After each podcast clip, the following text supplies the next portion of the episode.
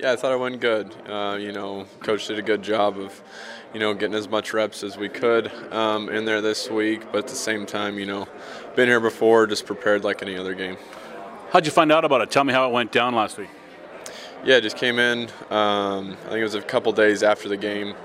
Um, you know, Trey was hurt, and then uh, I figured I would at least be suiting up, but then ended up getting the start, and so now we're here. Uh, your first start, it's also, like you mentioned, the first game you're going to address this year. How difficult has it been for you to be on the sidelines, especially after going through it as a starter so much last year? How tough has the start of the season been on you?